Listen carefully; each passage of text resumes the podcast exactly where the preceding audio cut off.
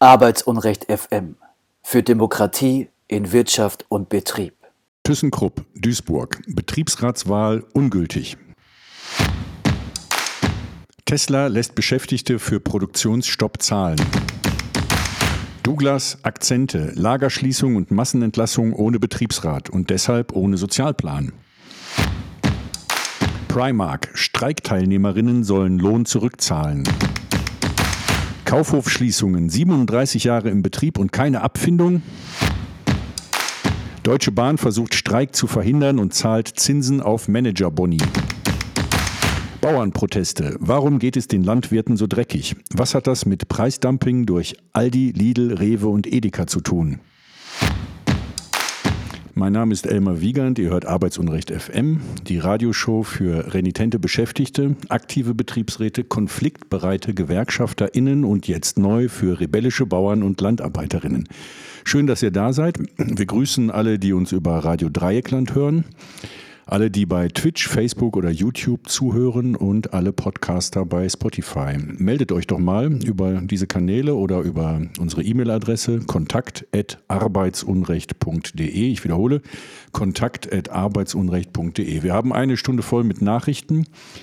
Union Busting News meiner Kollegin Jessica Reisner, Hintergrundgesprächen, Geplauder und einem Interview mit dem landwirtschaftlichen Genossenschaftsmanager Josef Müller, der uns über Preisdumping durch Lebensmitteldiscounter etwas erzählen wird. Und er kann auch frei erzählen, weil er jetzt nämlich seit längerem in Rente ist und nicht mehr so stark verpflichtet ist, seinen Verhandlungspartnern äh, gefallen zu müssen. Dazu gibt es gute Creative Commons Musik. Diese Sendung darf durch für unkommerzielle Zwecke weiterverbreitet werden. Ihr findet uns unter freie-radios.net. Und jetzt begrüße ich meine Kollegin Jessica aus Köln. Hallo Jessica, wie jedet? Hi, hi. Äh, mir geht's ganz wunderbar. Also wenn man mal in Köln gewohnt hat oder das immer noch tut, äh, so wie ich schon seit vielen, vielen Jahren, dann weiß man, wie unglaublich besonders das ist, wenn es hier schneit. Und hier liegen jetzt gefühlt äh, 20 Zentimeter Schnee. Es ist ganz wunderbar, vor allen Dingen, weil man statt Verkehrslärm plötzlich Kinderlachen draußen hört. Äh, einen Zustand, den ich mir viel, viel öfter wünsche. Und ich finde, es passt auch so gut zu unserer Sendung, weil in dieser Sendung geht es ja ganz viel um nicht laufenden Verkehr beziehungsweise Behinderung von laufendem Verkehr, äh, sei es nun durch die GDL, sei es durch Bauern oder Klimakleber. Ja, und ich finde, das äh, passt ganz schön. Genau, gemeint ist der Straßenverkehr. Ähm, in der Tat, ja. ähm, Behinderung von laufendem Verkehr. Naja, ähm, ja, und äh, schön, dass du auch da bist. Äh, ich erinnere mich noch an die Sendung vor just einem Jahr, den 18. Januar. Das war die erste, einzige und hoffentlich letzte Sendung, die ich alleine machen musste, weil du da äh, ausgefallen bist, krankheitsbedingt. Ja, das war auch ja. eine harte Zeit. Jetzt haben wir hier genug gequatscht. Ähm, ja. Musik hören. Jetzt ähm, schon? Okay. Dann, äh, ich wollte dich eigentlich noch was fragen, aber dann, dann leg frag. mal los. Hau rein, frag. Ich wollte dich fragen, äh, sag mal, äh, äh, Bauernproteste war ja eben schon Stichwort gewesen. Du bist tatsächlich da gewesen, ne? Ja, was heißt da? Ich bin ja in Berlin und da gibt es viele Proteste. Äh, und da waren auch Bauern, ja. Und ich bin, habe mich dann zum Brandenburger Tor bewegt. Äh, jetzt nicht, also die haben ja alle zu dem 15. Januar, also äh, heute ist Mittwoch, vor zwei Tagen mobilisiert, da war ich nicht mehr, aber am, eine Woche vorher. Äh, am 8., als das Ganze so losging und dann äh, mit, äh, mit, großer Spannung auch erwartet worden war, auch von mir. Ich konnte das so überhaupt nicht einordnen, hatte am Anfang auch tatsächlich so ein bisschen Probleme, mich zu fragen, wie ich dazu überhaupt stehe. Aber du konntest dann da auch persönliche Gespräche führen, oder? Ja, ja. Also wie gesagt, in Berlin wird viel protestiert und die, äh, manche von denen erhofften sich so einen Marsch aufs Kapitol oder einen zweiten Maidan. Es gab auch so rechte Kräfte, die so Regime-Change und äh, Staatsstreich-Fantasien hatten. Aber in Berlin ist alles sehr groß, weitläufig und das selbst äh, 100 oder 200 Trecker verlaufen sich da zwischen Brandenburger Tor und Goldelse hm, ziemlich. Äh, es war nichtsdestotrotz interessant, also sehr vielschichtig, wie gesagt, von so rechtsradikalem Gesocks äh, bis halt zu Öko- und Alternativbauern und wirklich hart arbeitenden äh, Menschen. Ja, ich konnte einige Gespräche führen, ähm, es war interessant.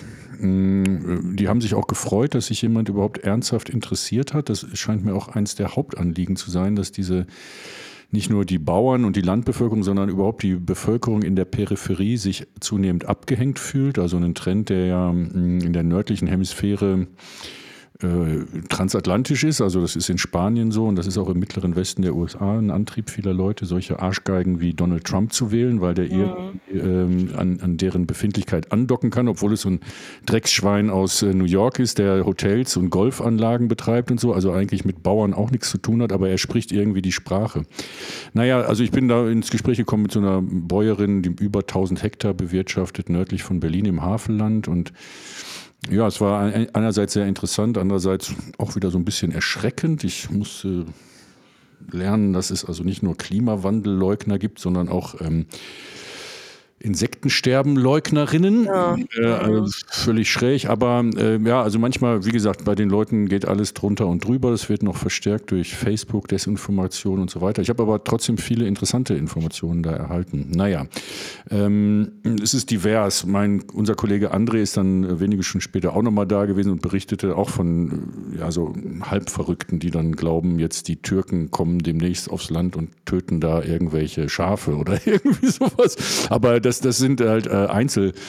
Was ich da gesehen habe, war eigentlich ein bunter Protest. Also es waren auch coole Leute da und äh, interessante Schilder und, und Forderungen und so. Ähm, ja, naja, ähm, das wird weiter zu beobachten sein. Wir reden ja später auch noch mit Josef Müller darüber. Darf ich denn jetzt mal ein bisschen Musik spielen oder? Ja, aber bitte doch. Weiterreden. Ich verstehe ja immer nicht, wie Leute, Podcasten ist ja das große Ding seit Corona, aber wie Leute immer nur Gequatsche sich anhören können. Mir persönlich ist das zu langweilig und jetzt gibt es ein wenig Punkrock. Äh, keine Angst, äh, später gibt es halt eher so ländliche Musik, Country, Bluegrass und äh, Delta Blues, aber jetzt spiele ich Nice Girls Don't Play Rock and Roll von Emily and the Blackouts.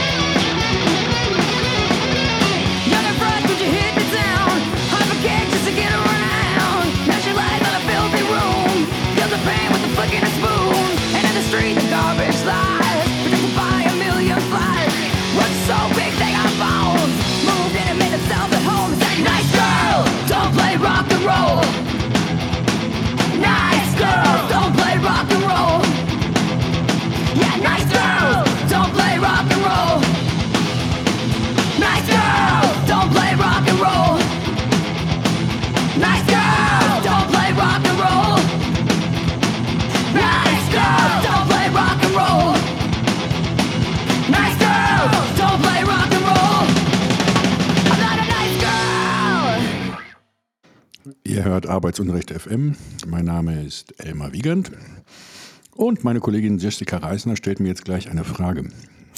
In der Tat. Ja, Berlin, Berlin, da pulst das Leben, da geht's rund. Unter anderem war da auch schon wieder Rosa-Luxemburg-Konferenz gewesen am 13. Januar. Du bist da gewesen, Elmar. Die stand, glaube ich, unter der Überschrift Wem gehört die Welt und war mittlerweile die 29. Konferenz. Ja, äh, wer war eigentlich Rosa Luxemburg? Die meisten wissen es vielleicht gar nicht. Deutsche Revolutionärin ist ähm, 1919 umgebracht worden, zusammen mit Karl Liebknecht. Am 15. Januar 1919 ermordet worden und in den Landwehrkanal geschmissen. Und seitdem ist da immer eine große Demo, just äh, am Sonntag zu diesem, um dieses Datum herum. Und die ta linke Tageszeitung Junge Welt macht eine Konferenz am Abend vorher. Also die Demonstration ist immer am Sonntag um den 15. 15. Januar herum und die Konferenz ist ein Jahr, äh, einen Tag vorher. Und das ist ein großes äh, Treffen und stell dich ein von ja so radikalen Linken, kommunistischen Linken, sozialistischen Linken. Ähm, ja, und äh, ganz interessant, wir sind da jetzt zum zweiten Mal mit einem Stand vertreten gewesen. Äh, es gibt zahlreiche Vorträge, Diskussionen, äh, Diskussionsrunden an denen ich jetzt nicht teilnehmen konnte, weil ich da mit diesem Stand in einem Vorraum saß, also im, im Zwischenraum und da Gespräche geführt habe und unsere ähm, unser Logo und unsere Farben äh, präsentiert habe, zusammen mit unserem Kollegen André. Wie war, äh, wie war die Stimmung? Wie hast du das da so wahrgenommen? Ja, so ein bisschen fremdlich manchmal mit diesem Milieu. Das sind halt so äh, eher so traditionell und orthodox geprägtere Kommunistinnen und Kommunisten. Da sind auch viele coole Leute bei, aber natürlich auch so ein paar Dinosaurier. Es hat teilweise so ein bisschen was von Jurassic Park auch irgendwie. Leute, die äh, Nordkorea-T-Shirts tragen oder irgendwie Mao und Stalin-Logos. Äh, ähm, das ist äh, eine Minderheit zwar, aber die sieht man natürlich umso erstaunter. Und ja, äh, aus all, also das sind ganz viele Leute, ne? ein paar tausend Leute. Ähm, diese, die Hütte ist immer relativ voll, aber das sind Leute, die dann teilweise vor Ort in ihren Kleinstädten, Aalen in Westfalen oder Nürtingen, dann die einzigen Kommunisten sind und auch so ein bisschen äh, sonderbar geworden sind durch ihre Außenseiterrolle möglicherweise. Weise. Also es sind ein, eine ganze Reihe sonderbare Leute auch da. Ähm, aber wenn man die jetzt mal wegrendert, und das kann man dann irgendwann, gibt es sehr viele nette Leute, sehr viele junge Leute auch. Ähm, die Stimmung war eigentlich gut. Ja, was willst du wissen? Also ich habe ja, interessante Gespräche geführt. Genau, äh, äh, zu den persönlichen Kontakten. Äh, dafür sind solche Veranstaltungen ja immer toll. Ich äh, persönlich mache das auch total gerne, dann äh, an so einem Stand äh, mal angesprochen zu werden von Leuten, die sagen, wow, ich kenne euch die ganze Zeit nur aus dem Internet oder so, jetzt endlich kann ich mich mal persönlich mit euch unterhalten, was ich euch schon immer fragen wollte wollte und solche Geschichten. Wie sah das jetzt bei dir aus? Was hast du da erlebt? Hast du äh, ein paar interessante Leute kennenlernen können? Ja, ja habe ich. Okay. Ähm, also ähm, ja, erstaunlich sind die zwei Sachen gewesen. Einmal, wie wenig Leute uns eigentlich dann oder wie viele Leute uns nicht kennen, obwohl wir seit zehn Jahren aktiv sind.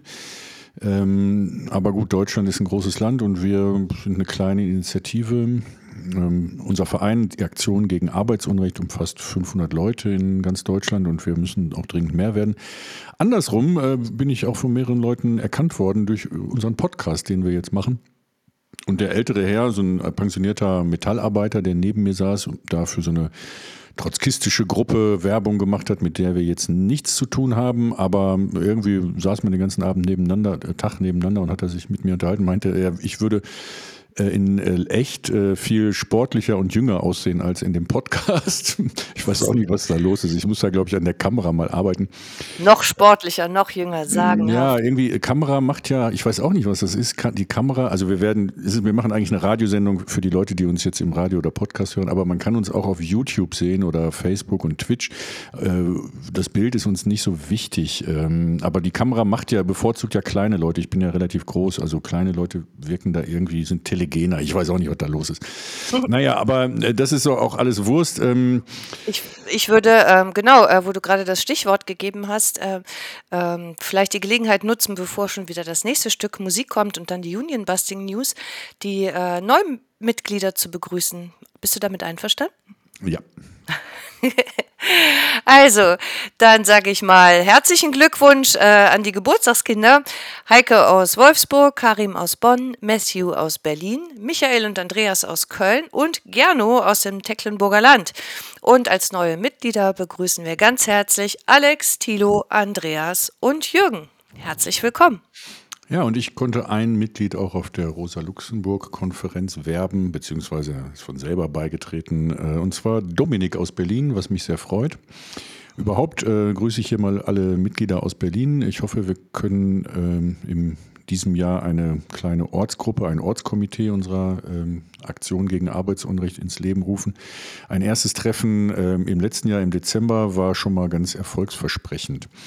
Äh, und an alle, die uns hier hören, äh, wir sind angewiesen darauf, dass wir mehr Mitglieder bekommen. Äh, unterstützt uns doch bitte, weil wir haben keine, wir beantragen keine Fördergelder bei ähm, dem EU-Sozialfonds oder äh, Gewerkschaften und Stiftungen. Wir sind eigenständig und dafür müssen wir aber auch eine Basis an Mitgliedern haben und das ist stark ausbaufähig. Arbeitsunrecht.de slash Mitglied wäre der Link, falls ihr euch äh, interessiert und diese Sendung und unsere sonstigen Aktivitäten unterstützen wollt. Und jetzt spiele ich ähm, wieder etwas Musik und da muss ich in meinen schlauen Zettel gucken, um das richtig anzusagen. Ja, Curtis Ella mit Black Diamond ähm, und jetzt wird es so ein bisschen ländlicher, nämlich das Banjo erklingt.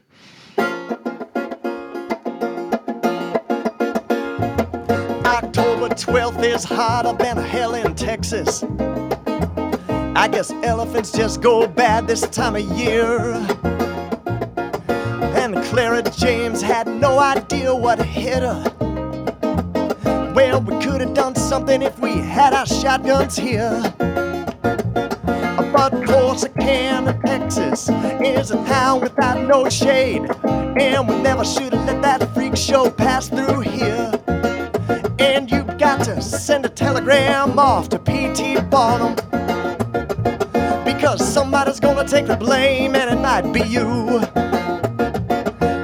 send a telegram off to P.T. Barnum.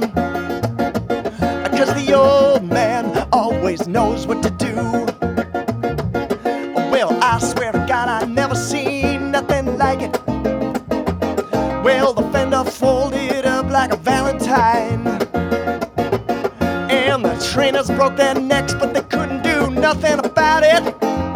Well, the elephant's gonna be himself just one time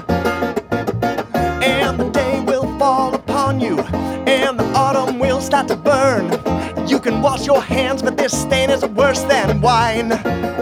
And you got to send a telegram off to P.T. Barnum. Because somebody's gonna take the blame, and it might be you. Well, send a telegram off to P.T. Barnum. Cause the old man always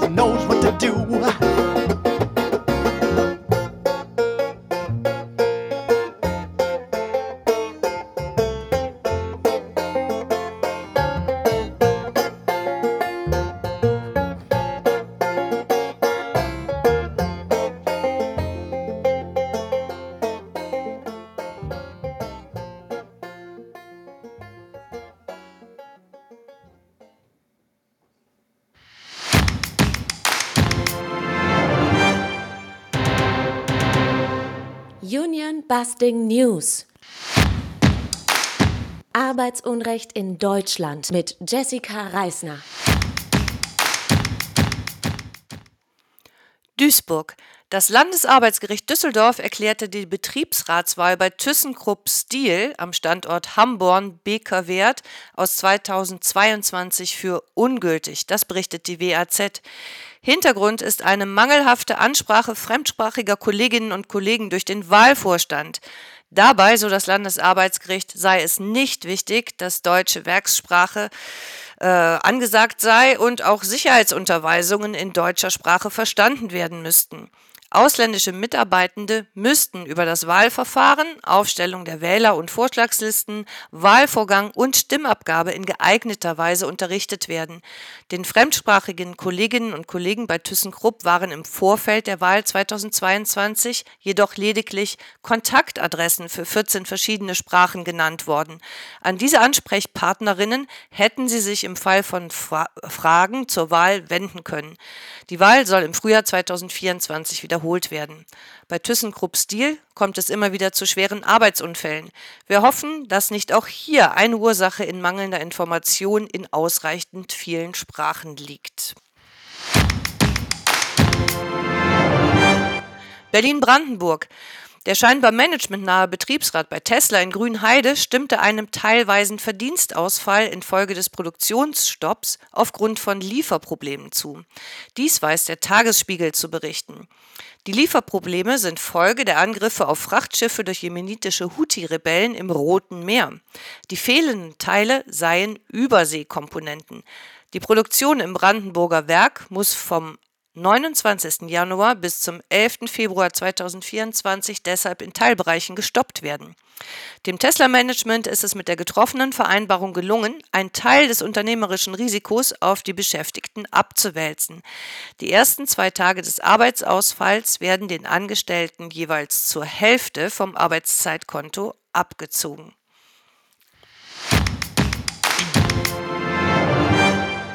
Fedelbach-Öhringen in Baden-Württemberg.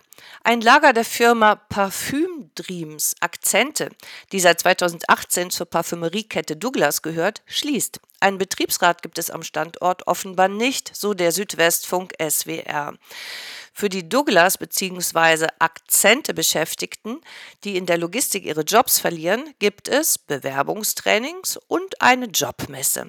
Einen Betriebsrat, der die Mitarbeitenden unterstützt, haben sie nicht. Und die Betriebsräte von Douglas seien für die Akzente Beschäftigte nicht zuständig, so ein Douglas-Sprecher. Die Aktion gegen Arbeitsunrecht vertritt den Standpunkt, dass das Prinzip eine Firma, eine Belegschaft gelten muss. Die Zersplitterung in diverse GmbHs und angeblich unabhängige Töchter ist ein Steuersparmodell, das außerdem der Verhinderung von Betriebsratsarbeit dient. Ein Betriebsrat hätte einen Sozialplan verhandeln können. Ohne Betriebsrat sind Gekündigte bei Massenentlassungen auf ihr persönliches Verhandlungsgeschick angewiesen.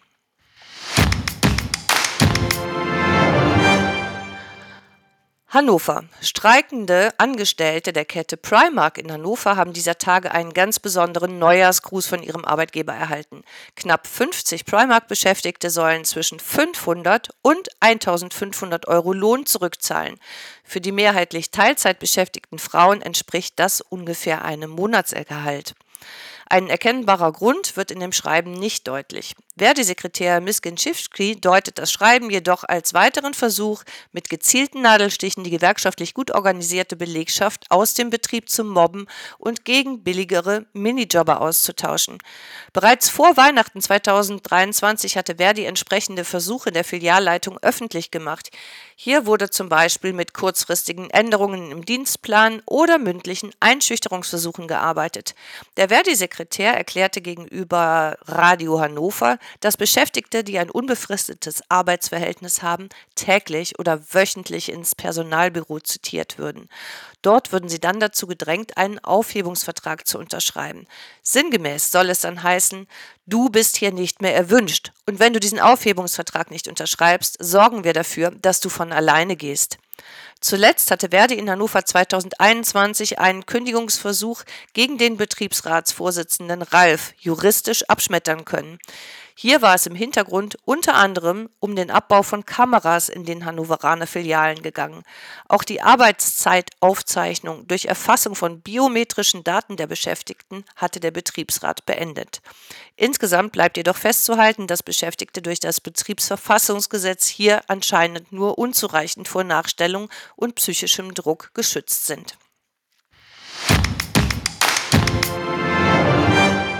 Mönchengladbach. Nach Jahrzehnten der Arbeit bei Kaufhof ist nach dem Start des dritten Insolvenzverfahrens nicht einmal eine Abfindung für die Angestellten sicher. RP Online zitiert eine 55-jährige Mitarbeiterin, nach deren Aussage das Management die Beschäftigten hat wissen lassen, dass weder eine Abfindung von anderthalb Monatsgehältern noch die Tariferhöhung rückwirkend ausgezahlt werde. Auch ein Bonus von über 500 Euro, der laut Aussage der Beschäftigten versprochen wurde, wenn sie bis zur Schließung im Geschäft arbeitet, soll wegfallen. Die zitierte Beschäftigte hat schon ihre Ausbildung bei Kaufhof gemacht und war insgesamt 37 Jahre im Betrieb. Nun sieht es so aus, als hätte das Management sie und die anderen verbliebenen Kolleginnen lediglich hingehalten, um das Weihnachtsgeschäft noch mitzunehmen. Die Kaufhofangestellten wurden im Rahmen der gesetzlichen Regelungen, die solche Schachzüge offenbar möglich machen, nach Strich und Faden reingelegt. Ein ehemaliges Kaufhof-Betriebsratsmitglied aus Wuppertal wundert sich deshalb auch überhaupt nicht darüber, dass nur ein kleiner Bruchteil der früheren Kolleginnen und Kollegen weiter im Einzelhandel arbeiten möchte. Der österreichische Milliardär Benko kaufte Warenhäuser in besten Innenstadtlagen, trennte die meist finanzschwachen Betreibergesellschaften von den wertvollen Immobilien, um dann als Vermieter ganz stattliche Mieten einzufordern. Während 2020 6000 Mitarbeiterinnen gekündigt wurden, zahlte sich Benko über die Immobiliengesellschaft Signa 100 Millionen Euro Dividenden aus.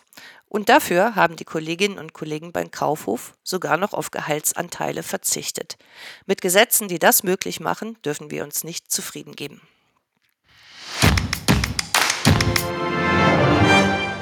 Deutschland. Der Arbeitgeberverband der deutschen Bahnunternehmen AGV Move sowie das Eisenbahnunternehmen Transdev hatten Anfang Januar 2024 beide versucht, den von der Gewerkschaft der Lokomotivführer GDL geplanten Streik per Eilverfahren zu stoppen. Am Arbeitsgericht Frankfurt am Main scheiterten sie. Darüber berichtet die Legal Tribune Online. Der Arbeitgeberverband AGV Move beanstandete in seinem Antrag nicht nur die Verhältnismäßigkeit des Streiks, sondern auch die Streikziele, die unter anderem eine Arbeitszeitverkürzung bei gleichem Lohn beinhalten. Vor allem jedoch versucht der Arbeitgeberverband AGV Move die Tariffähigkeit der GDL in Zweifel zu ziehen. Hintergrund ist die Gründung der Genossenschaft Fairtrain, die als Leiharbeitsunternehmen Lokführer zu fairen Bedingungen beschäftigen und an Unternehmen vermitteln will. Die gewichtige Frage, ob eine Vereinigung tariffähig ist, kann allerdings nicht im Eilverfahren verhandelt werden. Folgerichtig entschied das Arbeitsgericht Frankfurt hier zugunsten der GDL. Um Fragen der Tariffähigkeit zu entscheiden, sind nach 97 Arbeitsgerichtsgesetz grundsätzlich Verfahren beim zuständigen Landesarbeitsgericht zu führen. In Frankfurt ließ sich die Bahn, konkret der AGV Move, von Ellen und Overy Partner Thomas Ober vertreten. Dieser Arbeitsrechtler ist seit vielen Jahren bei Streiks für die Bahn tätig. Thomas Uber von der Kanzlei Ellen und Overy vertrat auch schon Fraport gegen die Gewerkschaft der Fluglotsen und die Lufthansa gegen die Vereinigung Cockpit. Für das Eisenbahnunternehmen Transdev ist die Arbeitsrechtsboutique Push Walik Workplace Law tätig. In Frankfurt trat hier Partner Thomas Walik auf. Die Transdev ist im Bereich Personenbeförderung und im Regionalverkehr tätig und versuchte der GDL auch mit einer zweiten einstweiligen Verfügung beim Arbeitsgericht Hannover in die Streikplanung zu grätschen. Auch hier war für Transdev die Kanzlei Push-Walik Workplace Law tätig, dieses Mal in Person von Partnerin Maike Rehner und Dr. Friedrun Domke. Das Arbeitsgericht Hannover schloss sich bezüglich der Bewertung der Verhältnismäßigkeit jedoch der Argumentation der Frankfurter Richter an. Dass ein Streik mit wirtschaftlichen Einbußen einhergeht, sei hinzunehmen und von einer Existenzbedrohung könne keine Rede sein. Gleichzeitig könnten die ohnehin üppigen Bonuszahlungen für den Vorstand der Deutschen Bahn sowie rund 1100 Top-Führungskräfte und circa 2400 leitende Führungskräfte noch großzügiger ausfallen als gedacht. Laut Spiegel wäre eine Auszahlung mit Zinsen in Höhe von rund 7 Prozent möglich. Ob es dazu kommt, Darüber entscheidet der Aufsichtsrat der Deutschen Bahn. Ob Streik, Arbeitsbedingungen, Ticketpreise, Unpünktlichkeit, Kundenzufriedenheit dabei eine Rolle spielen werden, darf mit Blick auf frühere Entscheidungen allerdings bezweifelt werden. Union Busting News. Arbeitsunrecht in Deutschland. Arbeitsunrecht FM. Unabhängige Berichte aus der Arbeitswelt. Unterstützen Sie uns als Fördermitglied. Alle Infos unter www.arbeitsunrecht.de. Vielen Dank, Jessica. Das waren mal wieder sehr interessante News, die du da zusammengetragen hast. Ja, Push wahrlich mal wieder. Eine Kanzlei, mit der wir äh, viel zu tun haben und die uns vielleicht auch in Zukunft weiter beschäftigen wird. Vielleicht sollten wir mal so ein Push wahrlich Symposium veranstalten. Oh, sehr schöne Idee, ja. hier hat es ja mal wieder nicht geklappt. Also ich, zum Hintergrund, ich bin für Flink gefahren und wir haben da versucht, in äh, Berlin einen Betriebsrat zu gründen. Und dieser Betriebsrat wurde mit Hilfe der Kanzlei Pusch-Wahrlich und diesem Namensgeber Tobias Pusch und anderen zerschlagen. Die Schriftsätze sind äh, Hanebüchen zum Teil und infam. Äh, sogar von also paranoidem Antikommunismus durchzogen. Da werden Argumentationen gebracht, die äh, außerhalb des äh, Grundgesetzes sind. Also da werde ich als radikales Element gebrandmarkt und äh, steht irgendwie so zwischen den Zeilen, bitte Herr Richter, entfernen Sie diese Personen. Also vollkommen äh, ja, jenseits des Grundgesetzes, würde ich schon sagen. Ich bin gespannt, was, was Sie sich da zurecht fabuliert haben. Da müssen wir mal bei der GDL anfragen, was, was das für Argumentationen waren. Aber ähm, ich leite mal über zu unserem Thema heute, Bauernproteste. Das Interessante war ja jetzt, dass äh, Bauernproteste und GDL-Streik zusammenfielen, beziehungsweise sich die Bauern irgendwie auch an den GDL-Streik drangehängt haben. Die GDL legt den Schienenverkehr lahm, beziehungsweise hauptsächlich den Personenverkehr, muss man ja sagen. Äh, die haben auch äh, Cargo ähm, blockiert. Aus der FAZ weiß ich, dass Cargo, die Deutsche Bahn Cargo aber nur noch 40 Prozent des Marktanteils halten. Das heißt, der Güterverkehr lief wohl halbwegs rund noch. Und die Bauern haben dann halt äh, Autobahnzubringer blockiert und Innenstädte. Und hinzu kamen noch die Klimakleber, die sich dann auch nicht haben lumpen lassen. So hat sich erstmalig ähm, so eine so Aktionsform, also äh, aus verschiedenen Motiven äh, in, gewisser Weise potenziert. Und die Gerichte haben auch alles durchgehen lassen. Ich, ich denke auch, es wäre ein Skandal gewesen, wenn das Arbeitsgericht Frankfurt den Bahnstreik verhindert hätte, während dann äh, das Oberverwaltungsgericht Berlin äh, Treckerblockaden von Autobahnen zulässt. Denn sagen wir mal, die Autobahnzubringer und Autobahnfahrenden haben jetzt mit den Subventionen des Diesels noch weniger zu tun als die Bahnkunden mit der Deutschen Bahn. Ähm, ja, aber Puschwalich äh, ja, hat jetzt mal wieder nicht geschafft, durchzukommen. Das freut mich sehr. Ich nehme das sehr persönlich, was die da auch äh, gegen mich abgelassen haben. Puschwalich gehören ja zu den äh, Leuten, äh, das ist denen doch auch egal, ob es durchkommt oder nicht. Hauptsache, sie können Kohle verdienen und die lassen sich halt für alles kaufen und für sowas lassen sie sich ganz besonders gerne kaufen. Es sind halt Unionbuster und fertig. Naja, aber die machen schon auch eine Flasche Sekt auf, wenn sie den Prozess gewinnen. Mhm.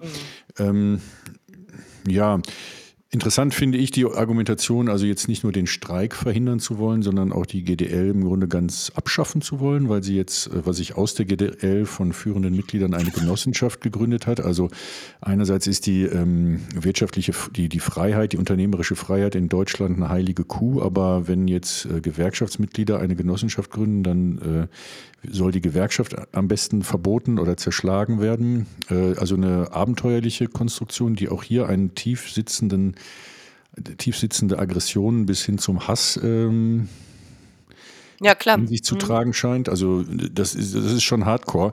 Andererseits völlig idiotisch, dass das über einen Eilantrag jetzt nicht zu lösen ist, ist ja wohl klar gewesen. Die wollten eine einstweilige Verfügung erwirken. Das wird also ein jahrelanges Gerichtsverfahren werden bis zum Bundesarbeitsgericht, wenn nicht sogar zum Europäischen Gerichtshof für Menschenrechte, äh, sodass äh, die äh, GDL-Mitglieder da, glaube ich, zunächst mal entspannt sein können und man kann wahrscheinlich auch noch nachbessern und die, äh, die Fairtrain von der GDL weiter entflechten. Aber der Geschäftsführer kommt zum Beispiel aus einem Verkehrsunternehmen und nicht aus der Gewerkschaft. Also ich halte das äh, alles für relativ abenteuerlich.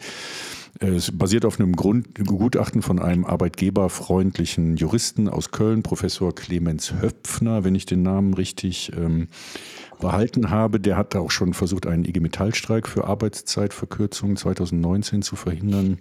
Auch das äh, irgendwie so ein durchsichtiges Manöver. Das Gutachten liegt der Öffentlichkeit nicht vor, nur der DPA würde ich auch gern mal lesen. Naja, ähm, wir sprechen jetzt als nächstes über die Bauernproteste und wollen uns dafür auch Zeit nehmen. Ähm, jetzt kommt noch mal ein bisschen Musik. Musik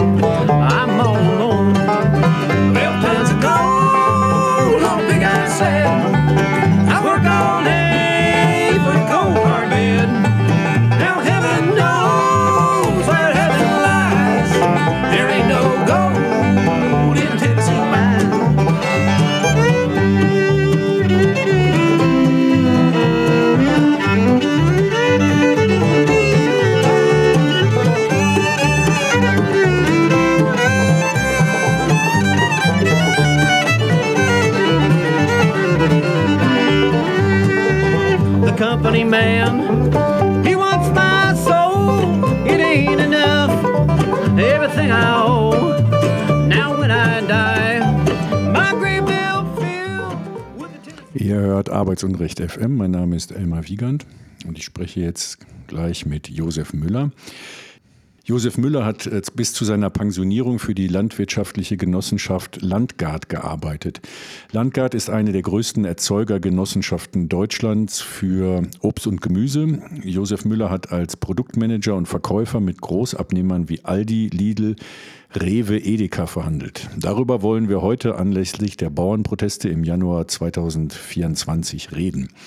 Wir von der Aktion Arbeitsunrecht meinen, dass die Großabnehmer und Dumpingpreise das zentrale Problem der Bauern sind. Von Josef Müller erhoffen wir uns einen Blick hinter die Kulissen, um zu verstehen, wie Preisgestaltung und Preisdumping in extremer Abhängigkeit von Großabnehmern funktioniert. Hier liegt ein Oligopol vor, also eine Herrschaft weniger. Aldi, Lidl, Kaufland, Rewe, Edeka. Zu bedenken gilt auch, die Familien Schwarz und Albrecht, denen Lidl, Kaufland und Aldi gehören, sind die reichsten Deutschlands. Der Reichtum der einen ist hier offenbar das Elend der anderen oder Reichtum ist Diebstahl, wie Proudhon im 19. Jahrhundert sagte.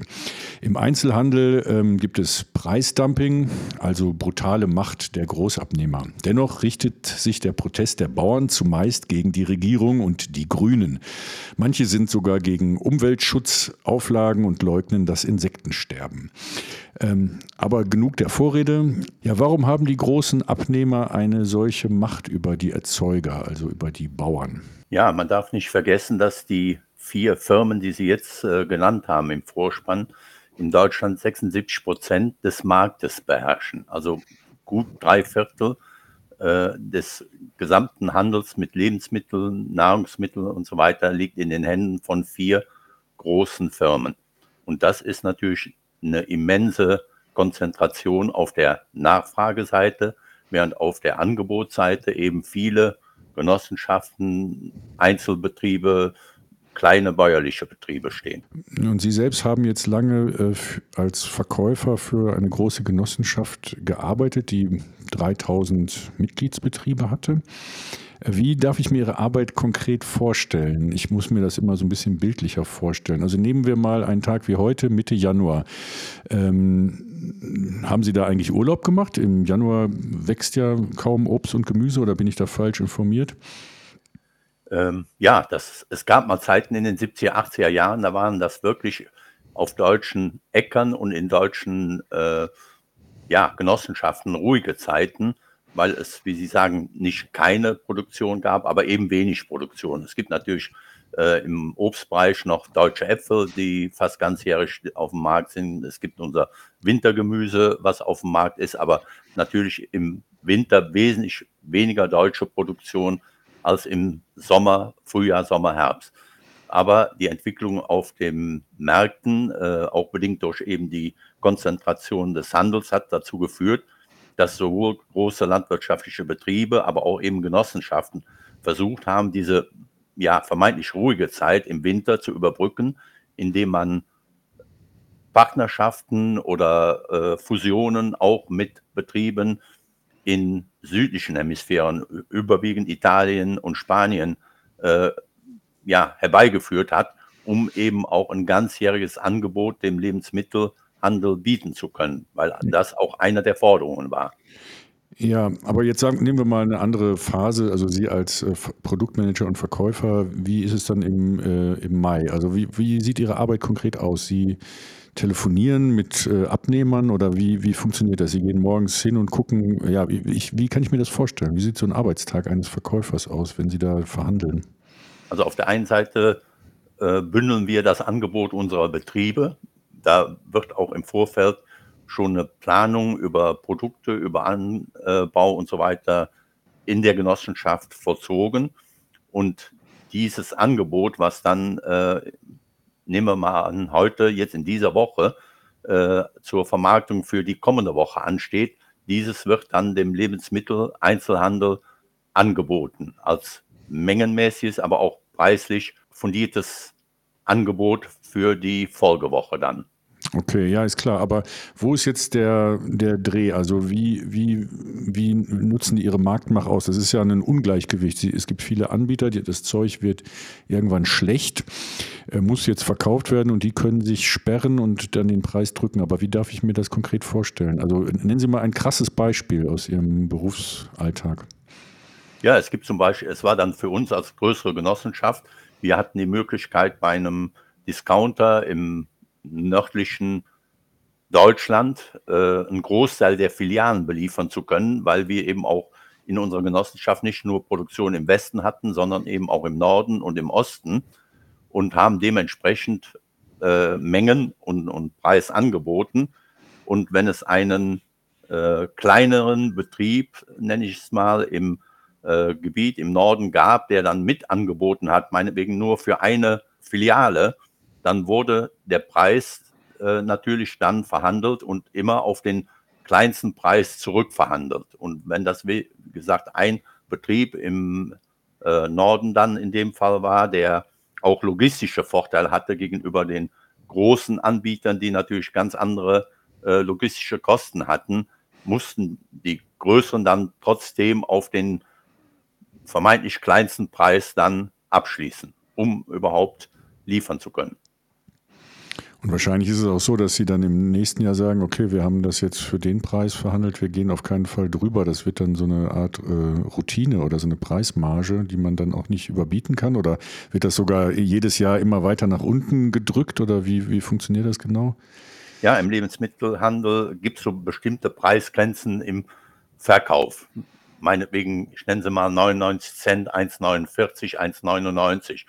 Und wenn Sie vom Einkauf her nicht zu diesem Verkaufspreis kommen, dann wird versucht, so lange runter zu handeln, bis es eben für den Lebensmittelhandel passt, weil man da auch genau weiß, wenn ich ein Produkt für, ich mal als Beispiel einen Blumenkohl für 99 Cent verkaufen kann, verkaufe ich natürlich eine größere Menge, als wenn ich für 1,49 oder 1,99 den auf dem Markt anbieten kann. Und da wird dann oft genug vom VK-Preis, also Verkaufspreis an, an der Ladentheke zurückgerechnet und dem Produzenten wird ein Einkaufspreis vorgesetzt, egal was in der Produktion unter Umständen an Mehrkosten oder äh, Ernteausfällen aufgrund Witterung und so weiter äh, stattfindet. Das ist kein Interesse im Handel dann.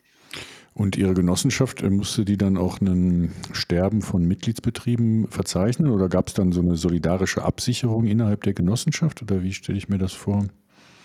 Ja, auch wir hatten dann in den Betrieben, wir haben ja nicht dann Betriebe gehabt, die äh, gleich gelagert sind, weder von der Lage des Betriebes noch von der Größe, von der Ausrichtung her, von der Produktion her.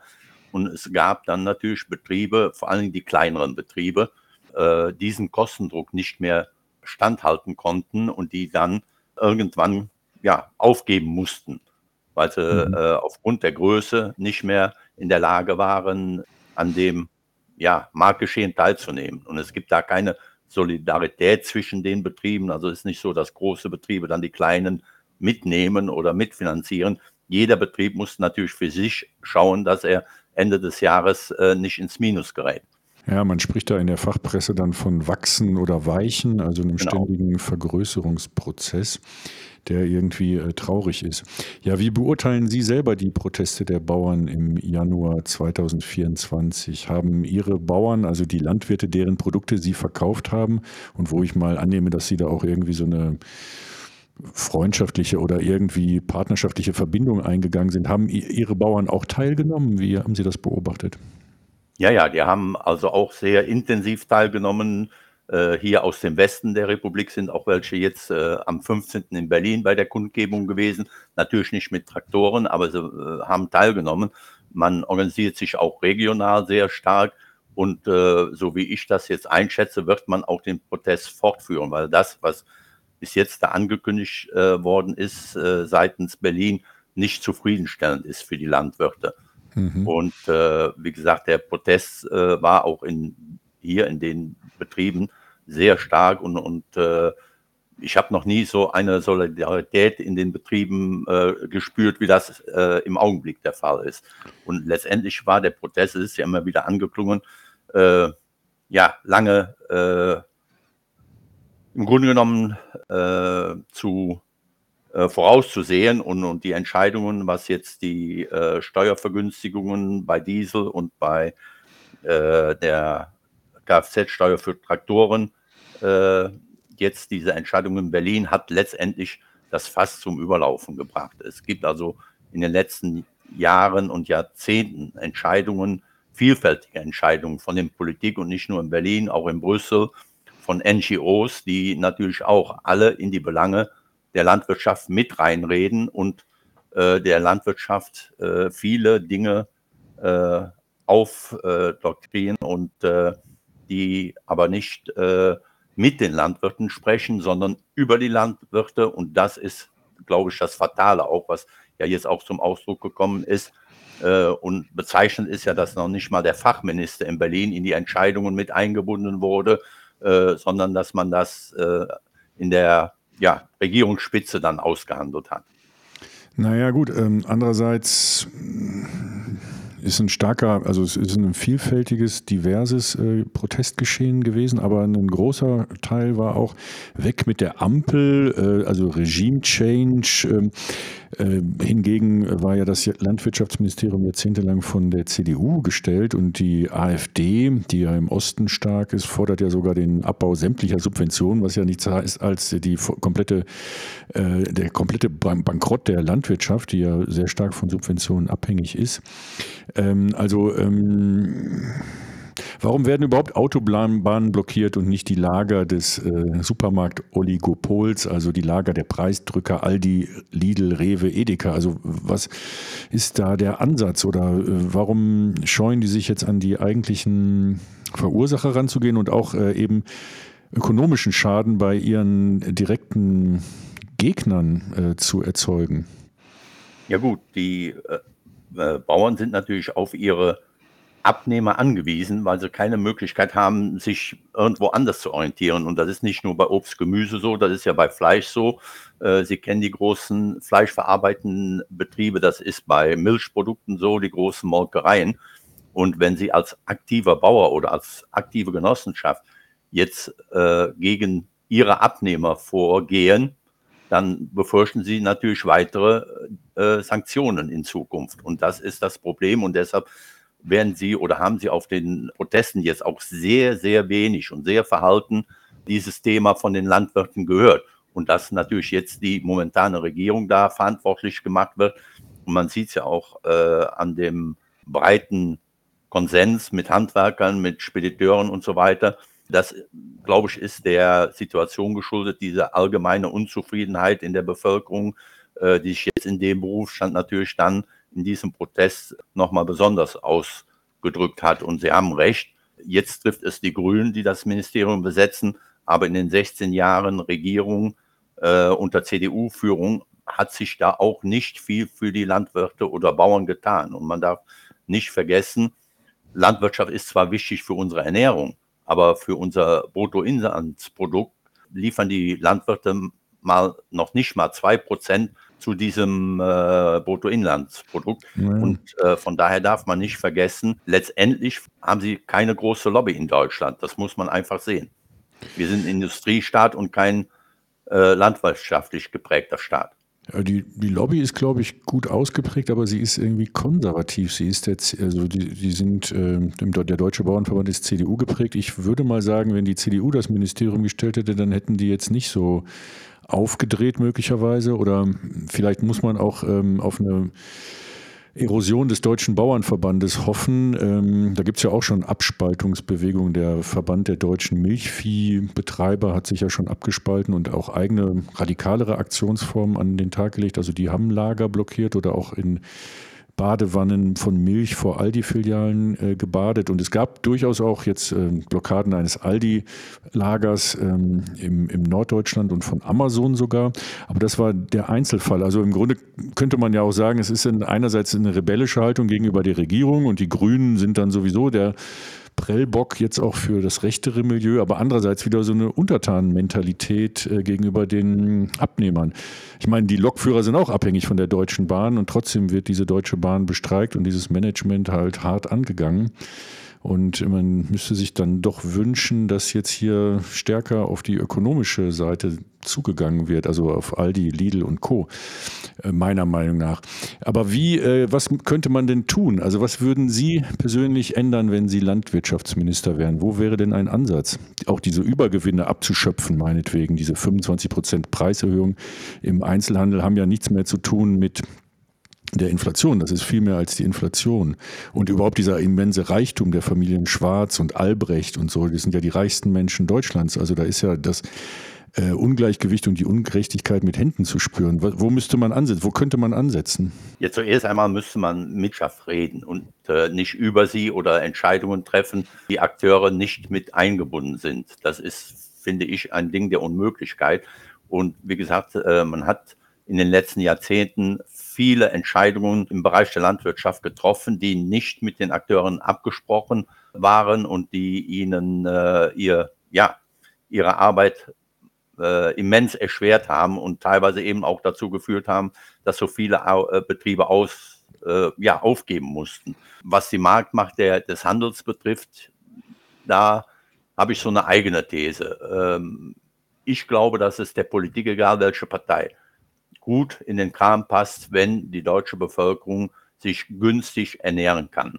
Weil wir sehen im äh, Wohnungsmarkt und anderen Dingen, dass uns die Kosten davon laufen, dass die Haushalte immer mehr belastet werden. Und wenn jetzt noch eine starke Belastung im Ernährungsbereich dazu käme, was zwar immer wieder mal anklingt, dass wir das äh, verkraften können und dass es auch gewünscht ist in Bezug auf regionale Ernährung und gesunde Ernährung. Aber letztendlich, man hat es ja jetzt in den Zeiten der Inflation gesehen, dass viele wieder auch den Biobereich als Abnehmer, als äh, Verbraucher verlassen haben, weil sie es einfach nicht bezahlen konnten. Und da steckt für mich auch eine Krux drin, dass wir in Deutschland oder der Verbraucher vielfach ja gar keinen reellen Bezug zu den Preisen hat, die wirklich die Erzeugung dann auch äh, mit sich bringt. Ja, müsste nicht auch das ähm, Kartellamt, ich habe jetzt heute einen Artikel in der FAZ gelesen, der sich mit dem Thema beschäftigt, und das Kartellamt achtet immer nur auf die äh, Preise für die Verbraucher. Marktwirtschaft ist dann gut für den äh, Kunden und so, dass alles immer schön billiger wird. Aber das Kartellamt müsste doch auch die ähm, Erzeuger in den Blick nehmen und äh, dieses Oligopol brechen, was jetzt die, auf der Abnehmerseite, also durch die großen Aldi, e, Rewe, Edeka und so weiter existiert. Oder müsste man nicht sogar hm, irgendwie ja, oder dann äh, reden sie sich raus, ja, wie Tönnies produziert und Westfleisch, da haben wir ja nichts mit zu tun, da haben wir keine Kontrolle. Also da, da müsste man doch viel stärker durchgreifen, oder nicht? Also das, ich, ich denke manchmal sogar darüber nach, ob man das nicht irgendwie staatlich regulieren müsste durch irgendwie stärkere Maßnahmen. Also ich sehe es zum Beispiel nicht ein, dass die Preise jetzt steigen, während äh, Aldi also die Familien Albrecht und Schwarz sich die Taschen mit Milliarden vollstopfen. Also solange da solche Gewinne möglich sind, äh, muss eine Preissteigerung meines Erachtens nicht sein. Also oder wie, wie sehen Sie das? Ja, Sie haben es ja vorhin schon erwähnt. Äh, man hat es ja jetzt gesehen, äh, seit der Ukraine-Krise und so weiter, seitdem die Kosten gestiegen sind in vielen Bereichen, auch für die Landwirte, was Energie betrifft, was Dünger betrifft und so weiter und so fort, sind die Preise immens gestiegen im Handel und das war nicht wegen ausschließlich wegen erhöhter Produktionskosten. Da ist nicht äh, alles bei den Landwirten oder bei den Produzenten, sage ich mal allgemein, angekommen. Da gab es eben diese Mitnahmeeffekte des Handels. Und da gebe ich Ihnen recht, müsste äh, die Politik und das Bundeskartellamt in dem Falle stärker äh, versuchen, auch mal hinter die Kulissen zu schauen und äh, dem Einhalt zu gebieten. Aber ich habe da so meine Zweifel, dass das funktionieren könnte, weil so wie wir aufgestellt sind. Ja, ich meine, bei so einem extremen Machtgefälle, ähm, denke ich, muss man auch über kriminelle Ökonomie reden. Also solche Abhängigkeiten äh, der, der Produzenten von wenigen Abnehmern begünstigen ja auch Bestechung und Korruption. Haben Sie dort auch Dinge beobachtet oder von anderen erzählt bekommen? Das gibt es sicherlich. Das glaube ich, dass meine persönliche Auffassung gibt es in vielen Bereichen äh, der Wirtschaft. Und es kommen ja ab und zu mal Einzelfälle ans Tageslicht aber das gab es äh, auch bei uns in dem Bereich, dass es, äh, ja, man würde sagen, so kleine Gefälligkeiten äh, andere Seite sagt man Vorteilsnahme im Amt und so weiter. Sie dürfen nicht vergessen, es gibt eben dann auf Handelsseite in Deutschland sehr wenige Einkäufer, die in, in dem Bereich unterwegs sind und die eine enorme Machtfülle haben und die natürlich, die auch teilweise, nicht, um Gottes Willen nicht alle, aber zu Teilen auch dann ausgenutzt haben, um hier und da ihre persönlichen Vorteile daraus zu ziehen. Das ist ganz offensichtlich. Mhm. Naja, da könnte man lange drüber reden, aber da wir hier von Medienkanzleien äh, überwacht werden, äh, müssen wir uns jetzt auch überlegen, was wir genau sagen. Naja, soweit ist es schon gekommen. Äh, das müssen wir vielleicht demnächst mal nachholen. Ja, unsere Zeit neigt sich dem Ende zu. Ähm, sehr interessant, ähm, großes Feld. Ähm, ich danke erstmal für diesen Einblick, Josef Müller. Vielen Dank, dass Sie sich Zeit genommen haben und wir bleiben in Kontakt, ja? Ja, gerne. Tja, Jessica, jetzt neigt die Sendung sich dem Ende zu. Du könntest unsere Hörerinnen und Hörer verabschieden, wenn du magst. Ja, das möchte ich sehr gerne tun. Liebe Hörerinnen und Hörer, schaut doch auch bitte mal auf unsere Webseite. Wir haben nämlich auch einen Shop. Da vertreiben wir unter anderem einige Bücher, die wir empfehlenswert und gut finden. Unter anderem ganz neu von Jean-Philippe Kindler. Scheiß auf Selbstlove, gib mir Klassenkampf. Ein ziemlich geiler Titel, wie ich finde. Und äh, mir hat's gut gefallen. Deshalb äh, war der Beschluss leicht. Das nehmen wir jetzt auch in unseren Shop und versuchen diese frohe Kunde weiter zu verbreiten. Eine neue Kapitalismus Journalismuskritik. Ja, ansonsten, wir sind ein gemeinnütziger Verein. Wir leben von Spenden und Mitgliedsbeiträgen. Das ermöglicht uns, unabhängig und frei zu arbeiten, zu recherchieren, zu veröffentlichen, zu kritisieren, wen wir kritisieren wollen. Wenn ihr diesen Ansatz gut findet, Schaut euch auf unserer Seite um, überlegt mal, ob ihr Mitglied werden wollt. Jeder Einzelne und jede Einzelne zählt hier. Arbeitsunrecht.de. Bis dann. Macht's gut. Wir hören uns am 7. Äh, Februar wieder auf dieser Welle an gleicher Stelle.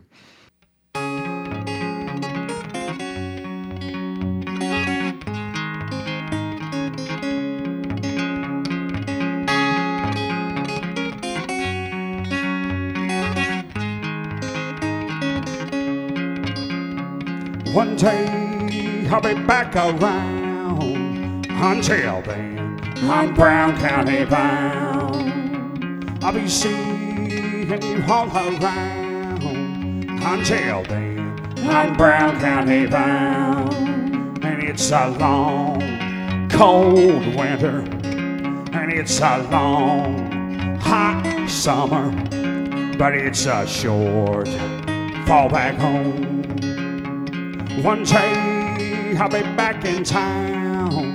Until then. I'm Brown County bound. I'll be seeing you all around until then. I'm Brown County bound, and it's a long, cold winter, and it's a long, hot summer, but it's a short fall back home. If you want to be around me. I don't have to go there alone.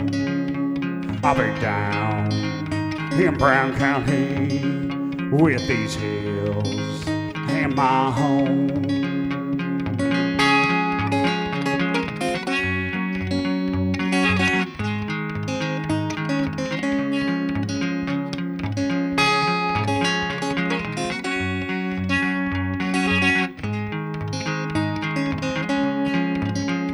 It's a long,